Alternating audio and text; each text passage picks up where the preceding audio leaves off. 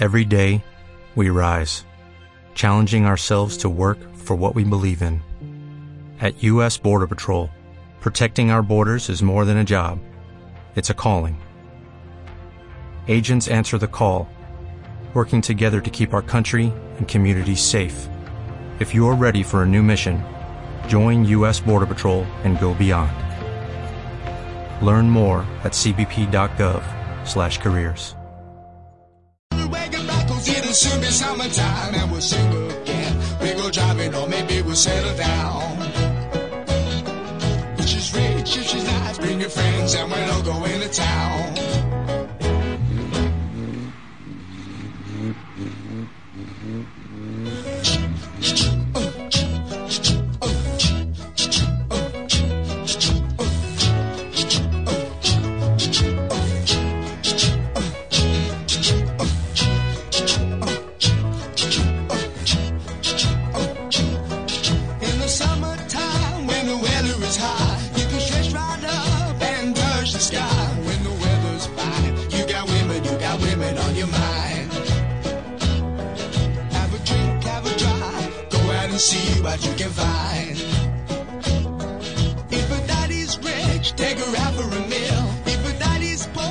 Just do what you feel. Speed along the lane. You were down or a ton of 25. When the sun goes down, you can make it, make it good and live by. When I thank people, when I dirty, when I mean, we love everybody, but we do as we please. When the weather's fine, we go fishing or go sailing in the sea. We're always happy, last we're living, yeah, that's our philosophy.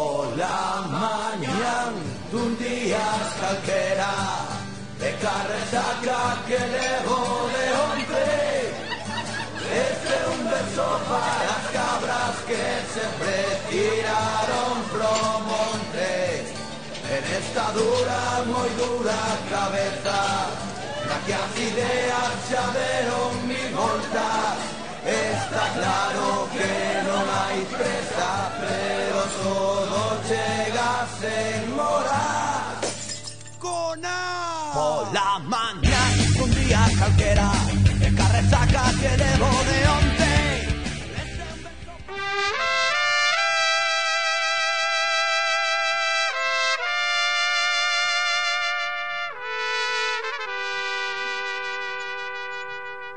La primera me quita la pena, la segunda me pongo a pensar, la tercera feliz ya me siento y la cuarta me pongo a bailar. Borrachito. Estás escuchando La Resaca Vallecana en Radio Vallecas 107.5. Muchísimo mejor que un ibuprofeno. La segunda me pongo a pensar, la tercera feliz ya me siento y la cuarta me pongo a bailar.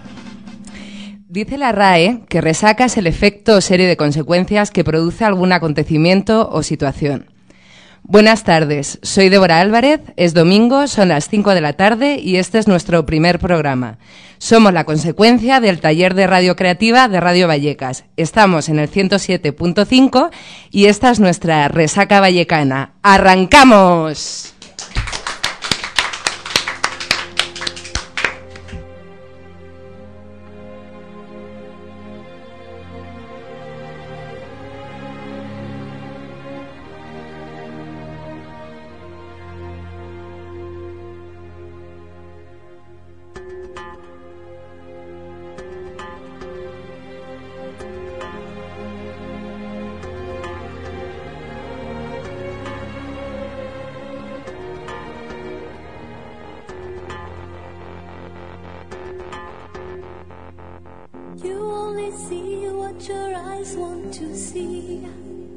Can life be what you want it to be? You're frozen when your heart's not open. You're so consumed with how much you get. You waste your time with hate and regret. You're broken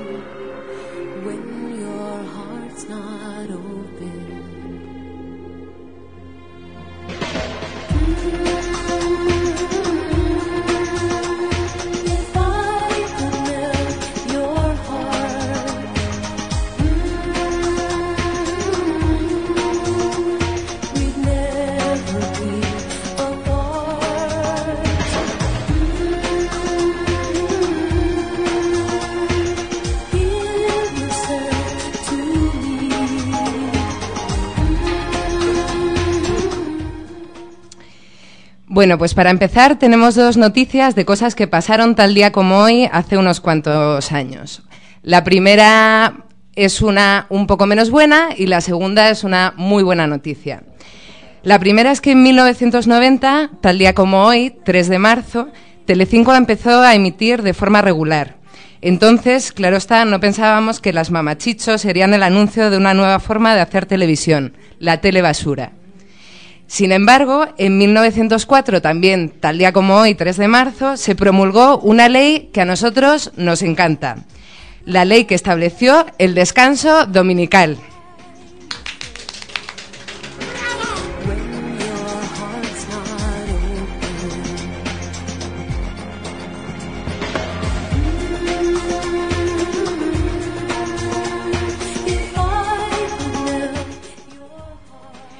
Bueno, pues para, para empezar con nuestro primer programa de la Resaca Vallecana, vamos a empezar haciendo un repaso a lo que hemos llamado las noticias de los cuasi países.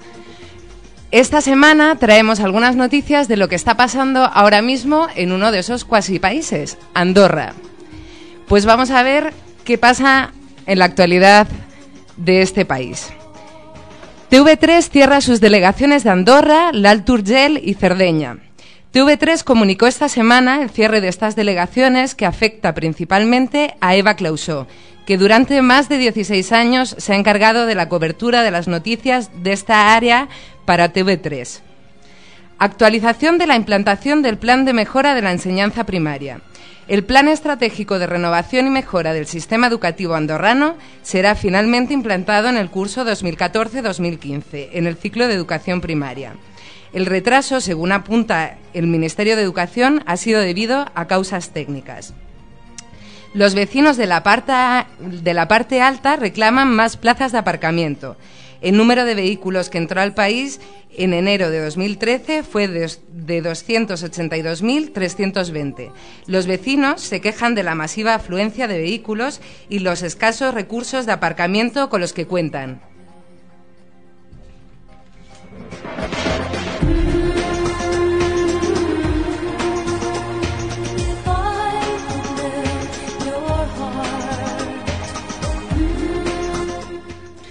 Bueno, y para seguir con las noticias de la actualidad, vamos ahora a hacer un repaso a, mm, bueno, noticias algo más cercanas. Y para eso tenemos con nosotros a Federico López. Buenas tardes, Federico. Buenas tardes, Débora. Vamos a hablar entonces de noticias eh, ya más genéricas, más de aquí. Y vamos a empezar por la primera con un tema que está de candente actualidad.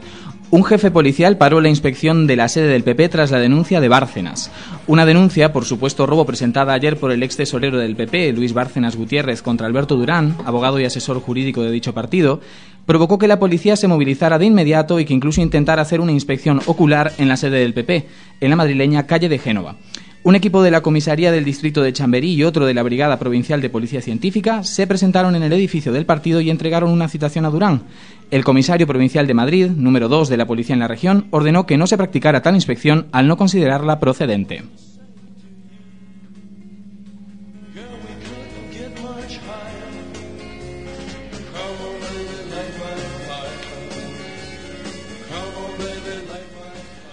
Rubalcaba intenta enfriar la rebelión de socialistas catalanes y gallegos. La dirección del PSOE dedicó hace cinco meses a atender las peticiones expresas de los socialistas catalanes en plena ola soberanista en Cataluña e inició un viaje meteórico hacia el federalismo propuesta de reforma constitucional incluida.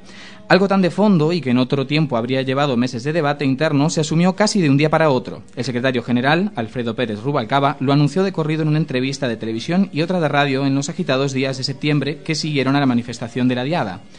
Cinco meses más tarde, el equipo de Rubalcaba y varios de sus principales varones territoriales contemplan entre furiosos y resignados la actitud del PSC, que en una sola semana pidió la abdicación del rey a espaldas del PSOE y consumó una rebelión de sus diputados en el Congreso para apoyar, contra el criterio del Grupo Socialista y en la sede de la Soberanía Nacional, una resolución a favor de un referéndum soberanista en Cataluña.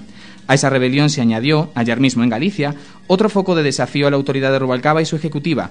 El PSOE gallego aprobó convocar primarias para elegir al próximo secretario general, saltándose los estatutos del partido y a pesar de las advertencias de Ferraz.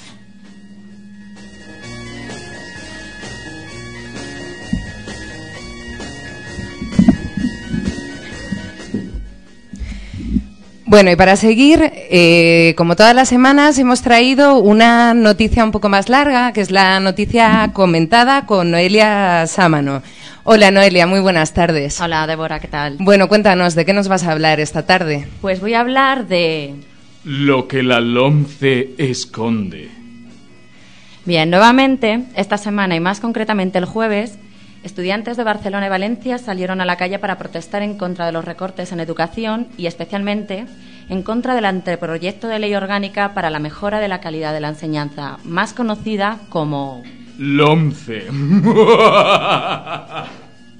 Dicho anteproyecto de ley ha sido impulsado por el ministro de Educación y Cultura, José Ignacio Bert, que pese a la oposición de un elevado porcentaje de la comunidad educativa, representada por profesores, alumnos y asociaciones de padres, sigue insistiendo en su aplicación, que ya va por su tercer borrador. Ante las sucesivas muestras de rechazo con la puesta en práctica de esta nueva ley de educación, cabe preguntarse, ¿qué es en realidad la LONCE? y el porqué de su descomunal rechazo. La LONCE es una ley educativa, mercantilista, autoritaria y segregadora. Mercantilista porque en su preámbulo dice textualmente, la educación es el motor que promueve la competitividad de la economía y el nivel de la prosperidad de un país. Si acudimos al diccionario de la RAE y buscamos el significado de competitividad, nos encontraremos con que es la rivalidad para la consecución de un fin. Esta definición de la educación es mercantilista y utilitarista, ya que aplica un espíritu mercantil algo que no puede serlo como son los centros educativos. Es la concepción de la escuela como una empresa con una gestión dirigida a la obtención de beneficios económicos dependiente de los mercados. Esta concepción del alumno como mercancía para modelar al gusto de la empresa y de los mercados también se observa en el aumento de horas lectivas en aquellas asignaturas más instrumentales como son lengua, matemáticas e inglés y en la reducción también de horas para disciplinas como música y plástica que favorecen entre otros aspectos la sensibilidad artístico y espacial e historia o filosofía que inciden en la comprensión del mundo que le rodea así como el conocimiento de acontecimientos fundamentales en la historia del hombre. Autoritaria, porque las competencias del director se amplían dejando en sus manos decisiones fundamentales para el buen funcionamiento de la escuela. Para que el proyecto educativo de un centro se realice exitosamente, es necesaria la estrecha colaboración entre la dirección, la jefatura, el claustro de profesores y el consejo escolar, formado por representantes de padres, de alumnos y de profesores. Es decir, el consejo escolar deja de ser un órgano con toma de decisión para ser únicamente consultado. Y segregadora y elitista porque adelanta el momento en el que el alumno tiene que decidir qué opción académica seguir y por qué estas decisiones van a discriminar a muchos alumnos con situaciones económicas más desfavorables y rentas más bajas. La derivación de alumnos hacia módulos o procesos de formación profesional debe tener como objetivo la preparación de estos que se inclinen hacia métodos de aprendizaje con un porcentaje mayor de contenidos prácticos y se asegure la obtención de unos títulos necesarios para una satisfactoria incorporación futura en el mundo laboral. Para esto es necesario que los programas cuenten con una infraestructura necesaria y para ello se les debe dotar de más medios y no recortarles en presupuesto como se está haciendo ahora. Elitista porque hacen públicas pruebas de nivel que solo deberían hacerse con el objetivo de dotar de más medios a aquellos centros con peores resultados y que necesitan mayor atención por la complejidad y diversidad de su alumnado y que casualmente se encuentran en zonas de menor renta y más desfavorecidas económicamente hablando. Es decir, y resumiendo, la LONCE quiere centros educativos que funcionen como empresas, con directores que actúen como gestores con un interés mayor en la rentabilidad que en la educación en sí misma, y alumnos que no piensen por sí mismos, fácilmente maleables, alumnos que desde muy temprana edad se les irá marcando y segregando con reválidas que conllevan a clases y más clases dedicadas a la preparación de dichas pruebas y no educar y preparar. Y en definitiva, a una educación elitista que solo podrán continuar aquellos con los suficientes medios económicos, siendo gratuita en primaria y eso, y quedando en manos privadas o en con concierto la educación infantil, el bachillerato y la universidad.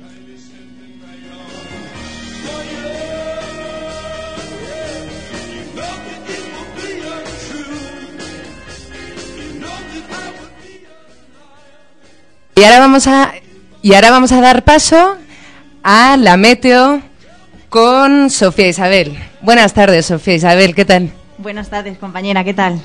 Pues a ver, cuéntanos, ¿qué, qué nos espera en el tiempo? Pues vengo directamente de nuestro país vecino al que está dedicado el programa de hoy. Vengo de Andorra y es a él al que eh, con el que comenzaremos eh, la información meteorológica. Recordamos que en esta última semana ha habido importantes nevadas, las cuales han beneficiado a sus estaciones de esquí. Por lo tanto, estas están abiertas y en condiciones óptimas para ser utilizados tanto por los andorranos como por sus visitantes. Hoy el día permanece nublado, aunque aparecerá algún rayo de sol a última hora de la tarde. Mañana se presenta un día similar, con temperaturas algo más altas, en torno a los 11 grados de máxima. El martes cambiará la situación y lloverá. Sin embargo, ahora vamos a volver a nuestras tierras, aquí a la Comunidad de Madrid. Bueno, y cuéntanos qué tal de tiempo va a hacer en la Comunidad de Madrid. Pues hoy en- hemos visto eh, sol, con algunas nubes medias y altas que no han aportado ningún Chubasco, excepto en la sierra, donde también encontramos y encontraremos especialmente esta noche heladas. Eh, la cota de nieve ronda entre los 1.300 y los 1.500 eh, metros, más elevada que la semana Sí. pasada. Y bueno, las temperaturas hemos podido comprobar que han sufrido un ligero ascenso y en cuanto al viento es flojo y de sureste. Sí, sobre todo porque como no hemos madrugado mucho porque estábamos de resaca, pues claro, ya cuando hemos salido a la calle hacía un día con bastante sol. Con bastante solecillo, bien. Bueno, pues para mañana la situación variará poco, aunque la probabilidad de precipitación sí que es mayor en toda la comunidad. En la sierra sí, habrá chubascos por descontado y eh, las, y las nieblas típicas ya de esta temporada. La cota de nieve subirá hasta los 1500 metros, así que ya nos olvidamos de las nevadas en la capital como vimos la semana pasada. Las temperaturas van a seguir ascendiendo ligeramente y los vientos del sureste serán más fuertes en las zonas serranas, en las zonas altas. Por lo tanto, estrenamos primavera con el ambiente propio de esta estación, así que, meteorológicamente hablando, ya podemos decir que es primavera en Madrid. Ay, qué bien, Sofía Isabel, muchas gracias. Gracias a ti.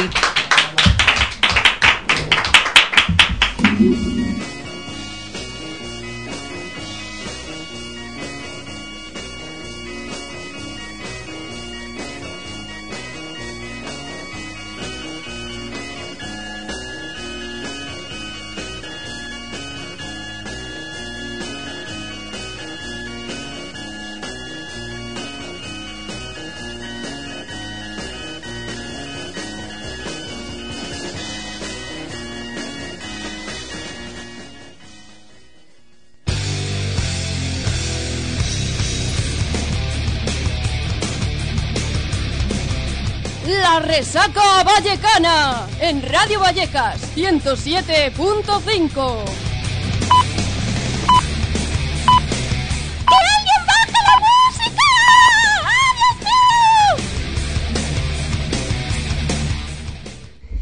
Bueno, pues como todo programa que se precie, la Resaca Vallecana también tiene un concurso. Muy buenas tardes, María, ¿qué tal? Buenas tardes. Bueno, cuéntanos. Pues vengo a presentar.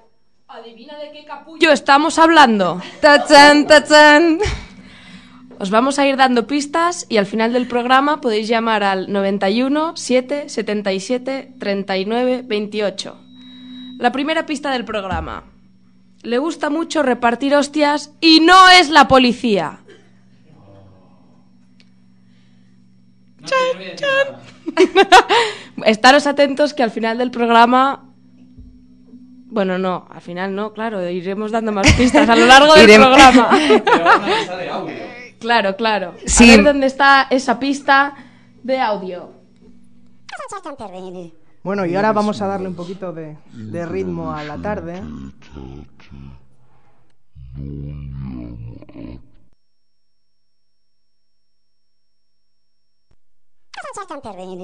Veres meas ingravescente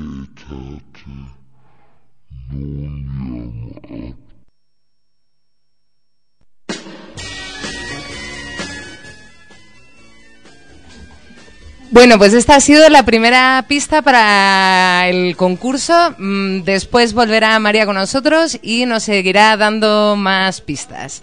Ahora vamos a pasar a una canción que nos ha traído Miguel esta tarde. Muy buenas tardes, Miguel. Buenas tardes. ¿Qué tal? ¿Cómo estás? Muy bien. Bueno, de resaca un poco, De quizás. resaca vallecana. de resaca Bueno, de resaca vallecana. Pues cuéntanos, ¿qué nos has traído? Bueno, pues he traído una cancioncita para darle un poquito de ritmo a la tarde.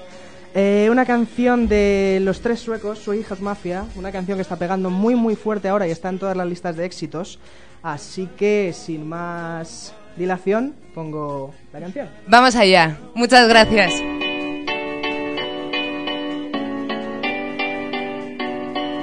There was a time I used to look into my father's eyes. In a happy home, I was a king, I had a golden throne. Those days are gone, now the memories on the wall. Songs from the places where I was born.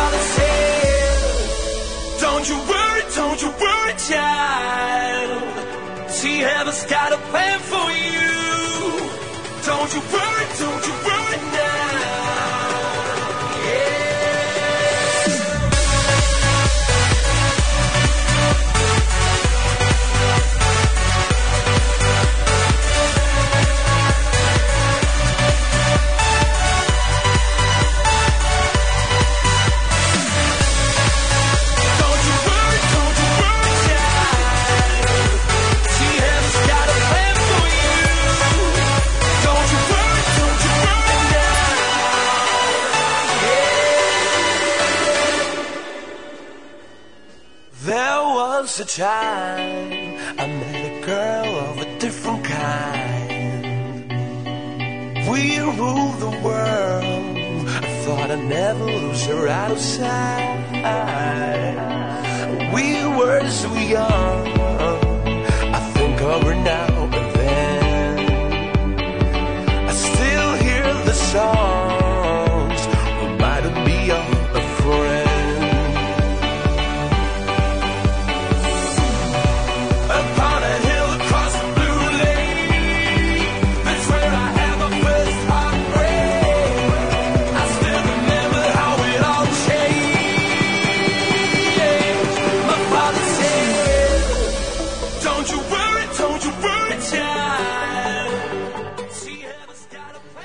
Bueno, estamos de vuelta otra vez y ahora lo que os vamos a traer es un debate, un- el debate de la tarde de la resaca vallecana. Y esta tarde, como estamos en una semana, en la semana después de los Oscars y hace unos también 15 días que, que justo fue la gala de los Goya aquí en España, queríamos traer este tema para, para compartir aquí con, con vosotros. Tenemos a Noelia que nos va a hacer una breve presentación y bueno, pues después vamos a estar aquí haciendo un pequeño debate con Sofía, con María, con Noelia también y con Federico. Muy buenas tardes a todos. Pues sí, un poco hablar de la gala, la gala de los Goya y, y de los Oscar, porque aunque tuvieron cosas comunes, ambas tenían alfombras rojas, pasaron los artistas con sus semblantes brillantes y brillantes vestidos. Iban muy guapos, algunos más que otros también. Eh, Sí, efectivamente. Estaban por allí Dior, Armani, Prada, etcétera, etcétera. Pero eh, también hubo películas que se premiaron, lógicamente, eran galas de cine. Y, bueno, España, Blancanieves, ¿no? Fue la, la gran vencedora. Sí, nos hablo de otras más, ¿no? Lo imposible, de Juan Ignacio Sí, Bayona. también. Tengo una duda. ¿Qué pasó con Blancanieves este año? Que hay películas de Blancanieves por todas partes. Ah, sí. Se volvieron locos. Habían dos, dos en Estados Unidos y una en España. Pero esta era muy particular, esta sin solamente música, Ah, sin... eh, es muy musical. Tenemos, no es musical, simplemente es muda y solamente está el acompañamiento de la música que por eso se llevó también siendo Oscar, ¿no? De la banda sonora. Perdón, mi pregunta, que habéis mencionado lo imposible. Eh, ¿Es española realmente? Lo imposible es de Juan Ignacio Bayona sí, y pero- simplemente cuenta con la colaboración de dos artistas, dos, Simplemente. dos actores. Bueno, no, quiero decir que Yo es... creo que ves el cartel y lo que menos piensas. Ah, que es estamos es ya debatiendo sobre el tema. Bueno, ah, muy bien. Pero debe ser como los otros, que los Sí, otros también han es estado Nicole Kidman ahí en- pero- con su cara de plástico Sí, en el afiche, no. pensábamos que era de otro Ah. sitio y era de aquí. Sí. Bueno, sinceramente me parece muy bien que salieran. No me, me gusta bastante, o sea que no, no me importa. Y luego en el caso americano, eh, la, la vencedora de la noche fue Argo, que tuvo la- lo, lo interesante de Argo fue que dio, digamos, repartió el premio, nada más y nada menos, que Michelle Obama, la esposa de- del director de Estados Unidos, ¿no? Madre- de- del- del director del, de- del instituto, sí, del, de- del presidente de Estados Unidos. ¿Qué os parece que eligieran a Michelle Obama? Hombre, a mí eh, quisiera puntualizar dos cosillas. Quisiera comentar dos cosillas con respecto a esto. El país, eh, un día de esta semana, comentó eh, un, titular suyo es, en Estados Unidos todos se vuelcan con la industria, mientras en España, puntos suspensivos. Yo creo que eso dice mucho, ¿no? Que incluso los políticos o la política, el partido principal de los Estados Unidos, está a favor de, los Oscars, mientras que en España pues se ha vivido un poco un poco bastante lo contrario, ¿no? De hecho, en las apariciones televisivas del ministro Bert, que era el que eh, estaba eh, representando al gobierno y a la cultura allí en, en los premios, pues eh, se, eh, se enfocó eh, al principio y luego creo que como que casi desapareció. Simplemente se hicieron una Le, cayeron algunas collejas, ¿no? Al ministro. Algunas que otras, por eso. Yo- yo- me hubiera gustado que, que le enfocaran en el momento en el que mm, Corbacho le dedicó solamente el 21% de su saludo. Eh, me, hubiera, me hubiera gustado mucho. No le enfocaron la. No, no, no, no. Eh, yo creo que hubo aciertos. A mí me pareció una gala ah, mm, llamativa, quizás porque Bache también a mí me gusta. Me pareció que, que hizo muy bien su, su papel de, de, de moderadora y presentadora. ¿Qué os pareció? ¿Habéis visto a Seth Farlane? A Seth MacFarlane presentándolo. El creador de. Padre de, de Familia. No. Vosotros lo visteis. No, yo tampoco, yo tampoco. Lo que pasa es que ha sido un poco abucheado, creo. Había mucha expectación con sus por sus apariciones y porque es una persona muy sarcástica, muy con, con bastante éxito, pero ha tenido una serie de, de comentarios políticamente no correctos que ha levantado un poco la crispación. Entre... Claro, lo que pasa es que eso, de todas formas, cuando invitan a una persona como él para que sea el moderador o el presentador, saben exactamente lo que, lo que hay. Entonces, no sé si es más una especie como de. mm, como de avivar un poco la polémica para levantar un poco de, de, no sé de las audiencias y que la gente esté más pendiente que otra cosa porque quiero decir si luego nos vamos a rasgar las vestiduras por un comentario incorrecto y hemos traído a Seth MacFarlane por ejemplo Hombre, a mí me molestó lo que dijo de nuestro Javier Bardem, nuestra Penélope Cruz y de Salma Hayek, ¿no? Eso de que, aunque como son monos, no les, no les importa, no le van a tener en, en cuenta que no sepan hablar o que cuando suban al escenario no se les entienda, ¿no? Yo ahí saco mi, un poco la garra Normal, y me parece un poco, un Normal. poco tinte, no sé. Me gustaría saber si Seth MacFarlane habla algo más que inglés, pero bueno. ¿Y qué os parece de la Por teléfono. o en privado, ¿no? En la intimidad. Quizás habla catalán en la intimidad. puñal en la nuca ¿Qué os parece? ¿Y qué os parece? Porque Estados Unidos, Seth MacFarlane le han dado su, un poco su reprimenda, pero al día siguiente se hablaba de las películas Pero premiadas. Pero ¿qué pasó en España? Porque en España había una gala con ha sido un año que se ha, eh, se, se ha eh, digamos que ha sido un éxito en taquilla por ciertas películas y sin embargo al día siguiente los comentaristas solo hablaban de ciertas intervenciones de algunos de nuestros eh, actores o actrices. ¿Nos da pena? ¿Nos parece que ha sido un poco Hombre, sacado de, de, de quicio? Por lo menos es curioso porque a él, de él ya no sé, del, presentador de los Oscars no se ha vuelto a hablar, mientras que de aquí eh, eh, lo, que, lo único que se mencionaba de los Goya era la intervención de Maribel Verdú y de Candela Peña. Sí, es un poco reflejo, ¿no? De lo que está pasando ahora en, en nuestro país. Quizás han sido un poco altavoz de un sentir eh, de la sociedad y bueno, de Y que son ciudadanos, aparte de, de actores, y que no olvidemos que, a- que con el 21% se está dañando muchísimo al cine, ¿no? Yo terminaría con unas palabras de Rosa Montero, en uno de sus, eh, me gusta mucho, y en uno de sus artículos en El País, que hacía esta reflexión. ¿Quiénes politizaron más los premios Goya? ¿Los, arti- los artistas o los comentaristas del día después con sus críticas iracundas? Bueno, pues hasta aquí el debate de este domingo de la resaca vallecana. Muchas gracias a todos.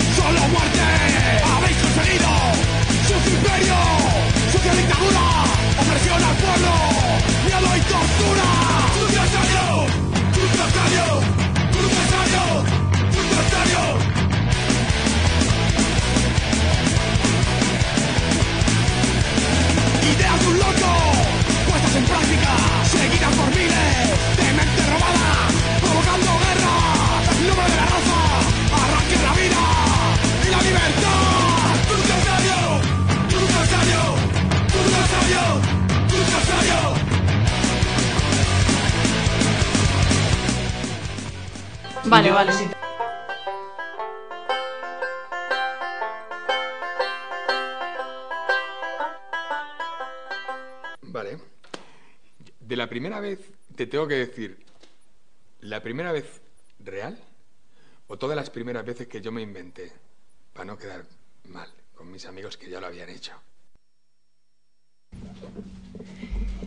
¿Sabíais que, lo- ¿Sabíais que los hombres también son vírgenes? Sí, sí, no nacen desvirgados ni nada de eso, por mucho que se empeñen en, en aparecer pues un poco delante de las mujeres como gurús del sexo.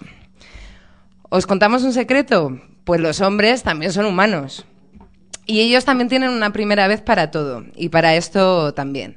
El corte, el clip que acabáis de escuchar, es un clip de un documental que María Angúdez ha, en el que María Angúdez ha querido plasmar todo esto. Los hombres también son vírgenes, se titula, y ella ha perdido con este documental su virginidad quizás como directora y puede que algunas otras cosas. Para hablar de esto, de este documental, eh, la tenemos esta tarde aquí entre nosotros. Muy buenas tardes, Buenas María. tardes, Débora. ¿Qué tal? ¿Cómo estás? Desvirgada. Cuéntame, ¿tú crees que la virginidad de los hombres es un tema tabú? Más que un tema tabú es que siempre se le da mucha coba a las mujeres. En, en el sexo hay que... O sea, se está todo el rato hablando de cómo vive la sexualidad a la mujer y al hombre pues apenas se le da un hueco.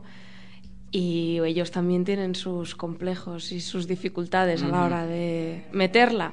Pues mira, estamos aquí con Federico López y Cristina Ibar que, bueno, te van a hacer algunas preguntas Te vamos a dar sobre un poquito tu de caña, documental. María. Ten cuidado, que estamos de resaca y puede ser un daño colateral. No me importa, no me importa. Bueno. ¿De dónde ha salido María? Que nadie te conoce. Cuéntanos qué has hecho hasta ahora en tu vida. A ver. Yo no he hecho nada. Yo, Un he- documental. Yo es- estudié mi carrerita como todo el mundo, supuestamente como lo que hay que hacer, pero bueno, yo no estudié cine ni yo estudié guion de cine, pero vamos, yo lo que son las cámaras, a mí me preguntaban cosas técnicas y poco tenía que contestar al respecto. Yo solo quería ir ahí, hacer mis preguntitas y sacarle los colores a los hombres. Y sin haber hecho nada específicamente de, de cine, ningún curso, carrera o lo que sea, exactamente de dónde sale ese primer envión, ese primer impulso. Antes de hablar del tema, es decir, cómo surge No, realmente el impulso de filmar. Sí, porque hice, hice- yo estudié guion de cine y tenía una clase de documental. Y el documental jamás, jamás, o sea, jamás se me hubiese pasado por la cabeza ponerme a ver documentales, cosa a la que estoy realmente enganchada ahora. Pero me gustó y nos propusieron, pues, a ver si alguien le apetecía alguna idea. Y yo me cogí, me lié y me puse a rodar. María, este documental dura 60 minutos. Dan para mucho. Has contado con 11 hombres, algunos de ellos bastante conocidos, como el que hemos escuchado en el corte, que es Dani Mateo. ¿Cómo llegas a ellos? Y lo más importante, ¿cómo consigues que no salgan corriendo después de contarles que tienen que hablar de sus primeras intimidades en el mundo de- del sexo? Sí, ese fue con un problema con el que me encontré yo porque creía que... Bueno, yo es que soy muy así de hablar de sexo, ¿no? Entonces creía que a la gente no le iba a dar vergüenza. Se ríe la gente en el control, a carcajadas. Creía que nadie iba a tener pudor para hablar de su sexualidad y luego resultó que no, que a la gente no le hace ni puta gracia y no quiere ir contando sus intimidades. Entonces muchos hombres me dijeron que, que nanay. Y yo creo que además en el, en el caso de los hombres, supongo que es un poco el- probablemente lo que te encontrabas. Es decir, la sexualidad del hombre, como es algo de lo cual el hombre muchas veces se está fardando, abrirlo tanto es como quedar en un estado muy vulnerable o aceptar que igual las primeras veces eran realmente un pufo. Es decir, ¿en alguno de tus entrevistados te encontraste a alguien que realmente te dijera que la primera vez fue espectacular? Hombre, claro, hay un- el personaje del fucker. Ah, del Big Motherfucker. Sí, el motherfucker que no sabe lo que es un gatillazo y que a él todo le ha ido siempre estupendo y que por favor nadie haya fingido en la cama con él, ¿no? Algo que lo dudo un poco. Porque somos grandes fingidoras. ¿Cuánto de torpe puede ser un hombre en su primera vez? Dentro de todos los comentarios que has escuchado para montar este documental, ¿hay alguno que te haya mm, llamado la atención por su torpeza? Lo que más me pudo llamar la atención era eh, que dan bastante pena. Igual te puedes... Ay, pobrecitos. Fede, Sí. ¿tienes algo que decir? Eh, no, no, no, no, hombre. Que si no, ya voy a que no, desnudar que las no, intimidades me en el primer programa, bien, vamos. O sea, no, lo- vamos a dejarlo para el quinto. Que no, que digo que me dieron bastante pena de que luego ellos también tienen sus trabas y, joder, están realmente asustados, que luego no viven la sexualidad tan, tan alegremente como parece. Hay algún corte que decía incluso que no encontraba el agujero. Vamos, que es que debió de ser... Sí, algunos no. Había uno, de hecho, que decía que el agujero de mear y el de por donde te la meten era el mismo, ¿no? Entonces luego también... A ver, nos piden paso ahí en el sí, control. yo quería... Uy, a ver, a ver, me control si me controlan la voz. Ey, ey, bueno, yo a mí me, me está dejando alucinado. O sea, ¿tan torpes somos los hombres? No, no hablo de torpezas, hablo de que... De que estáis cagaos. Que luego cada uno tiene lo suyo, pues claro que sí. Que lo mío empezó como una venganza y luego me he hecho más amiga de los hombres todavía. Sí, porque digamos que esa vulnerabilidad a su vez te, te trae a un, a un mundo más terrenal. Es decir, la gente ya deja de ser la sobrada que sabe de todo y te das cuenta de que todos tenemos inseguridades, momentos en los cuales no sabes si vas a rendir, cómo tienes que rendir, o estar muy pendiente de lo que va a opinar el otro. Y eso en el terreno de la cama, vamos, está al orden del día, ¿no? Claro, porque además eh, no hay una comunicación entre hombre y mujer en la cama. Luego por- hay también pérdidas de la virginidad homosexuales en el documental y se ve otra se ve otra cosa, se ve más comunicación y que el- saben saben disfrutar y hombre y mujer pues tienen sus problemas. Bueno, pues nada, muchas gracias María. Hasta aquí la entrevista. Una cosilla, una cosilla antes de irnos. ¿Cuándo podremos ver este documental? ¿Y en es muy importante. ¿Y dónde? Pues eh, es que hay dos versiones, hay un cortometraje y un largo. Una porno. y el largometraje será en abril en el cine. Un cine que hay en Embajadores. Lo buscaremos. Lo busca- Sí. Ya os lo diré. La, se- la semana que viene. Artistic Metropol, eso. La semana que viene os lo diremos y os iremos recordando que no os perdáis este documental. Los hombres también son vírgenes.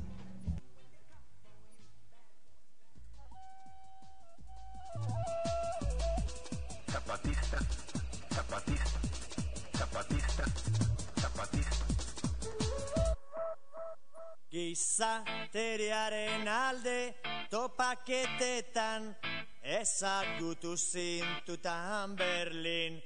Neoliberalismo hitza utrapatzen zitzaigun askori elkartasun hitza bezala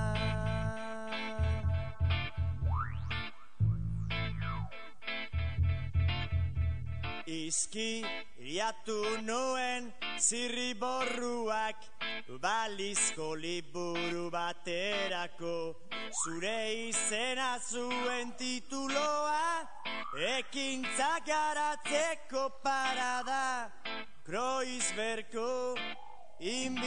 Bueno, pues volvemos de nuevo con el concurso y vamos a dar paso a las siguientes pistas. Por favor, control.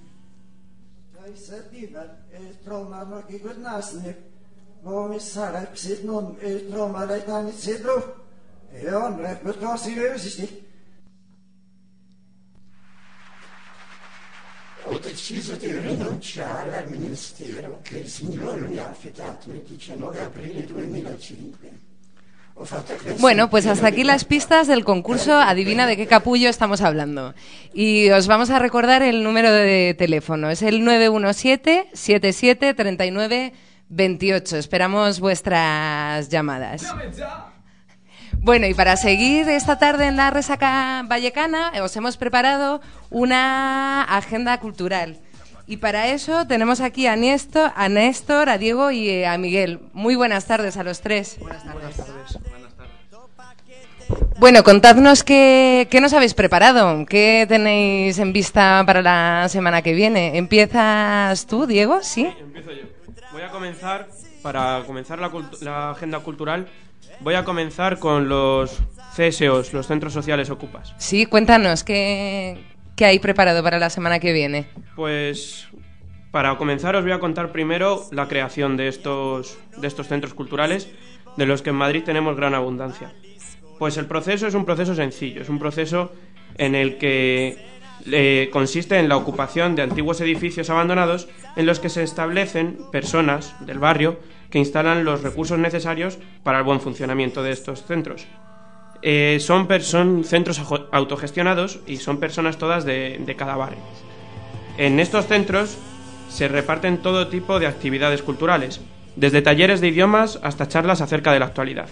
Están distribuidos por todo Madrid, sobre todo en los barrios más obreros. No solo los podemos encontrar en el, en el centro de Madrid, sino que también en las ciudades de las comunidades, como Alcorcón, que tenemos el CSO Escuela Taller, en Móstoles, CSO La Cásica, o en Leganés, CSO La Gotera. Estos centros son ilegales y en muchas ocasiones han sido desalojados por la policía, como es el caso, el más famoso, del CSO La Minuesa, que fue desalojado de un modo violento. Los ocupas se encerraron en la casa para evitarlo. Voy a comentar algunas de las actividades más interesantes para realizar en la semana del 4 al 11. Sí, cuéntanos, cuéntanos, así vamos preparando nuestra agenda para esta semana. Pues en el CSO eh, ECO, que está situado en Carabanchel, tenemos, aparte de talleres de idiomas, un taller muy interesante de creación de guiones indignados, los cuales, pues, para hacer cortos, como el de nuestra compañera, y, eh, por ejemplo, también en el CSO La Morada, que está situado en Chamberí, encontramos talleres de funky o actividades de una índole más revolucionaria como charlas de actualidad, por ejemplo, grupos de consumo para la adquisición de productos ecológicos. Y para terminar os dejo una página donde encontrar información acerca de todos los centros ocupas. Cuéntanos, que vamos a apuntarla. www.ocupatutambien.net Pues nada, muchas gracias y ahora mm, cuéntanos, eh, Néstor, cuéntanos qué, qué nos has preparado para esta semana. Os he preparado una exposición eh, de Dalí ¿Sí? en ¿Sí?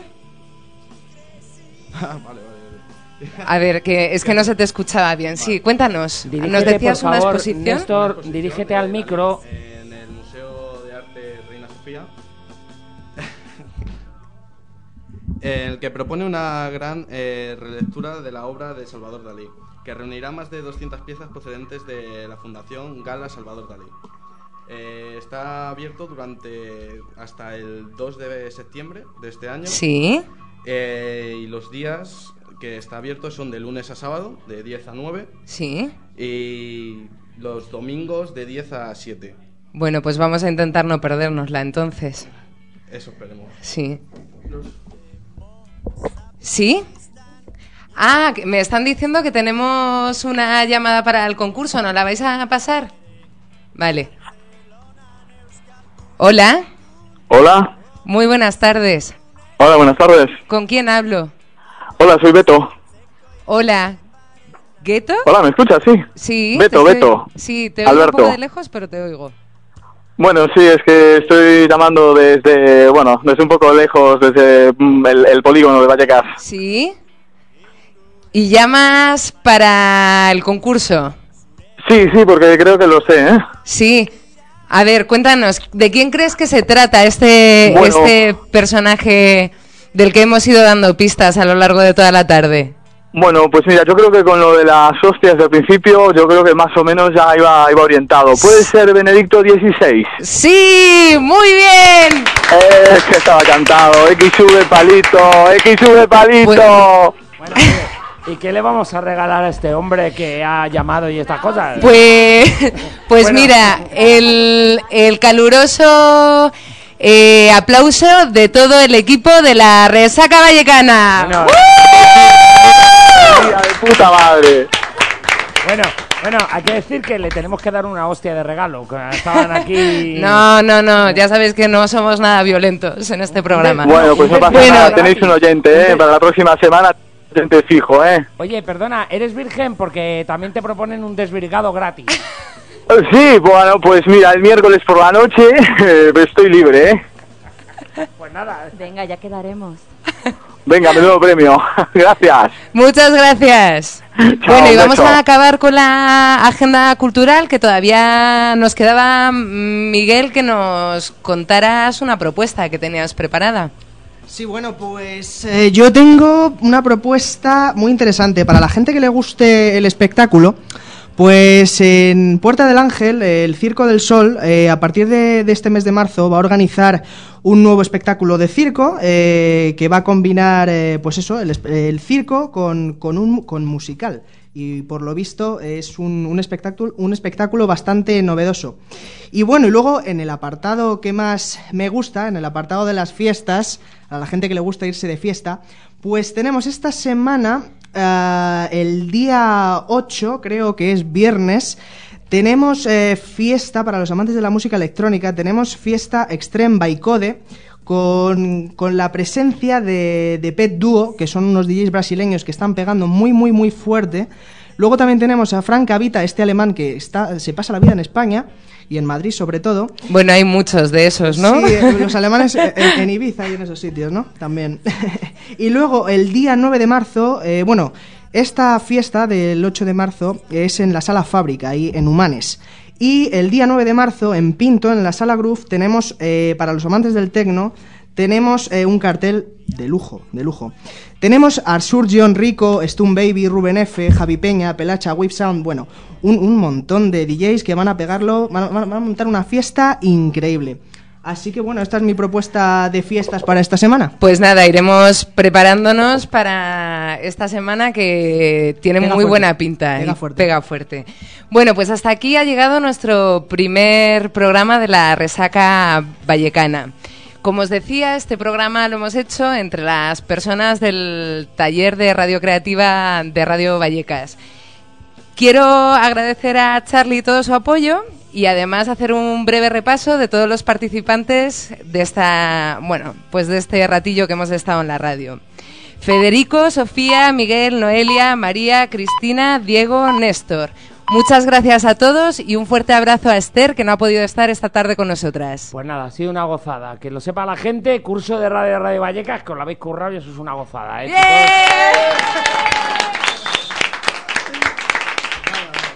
Inaugurado, inaugurado el primer programa de seis programas que se harán aquí en, en Radio Vallecas, seis domingos. Vamos a estar pegando fuerte. Seis resacas vallecanas. Así que que se preparen.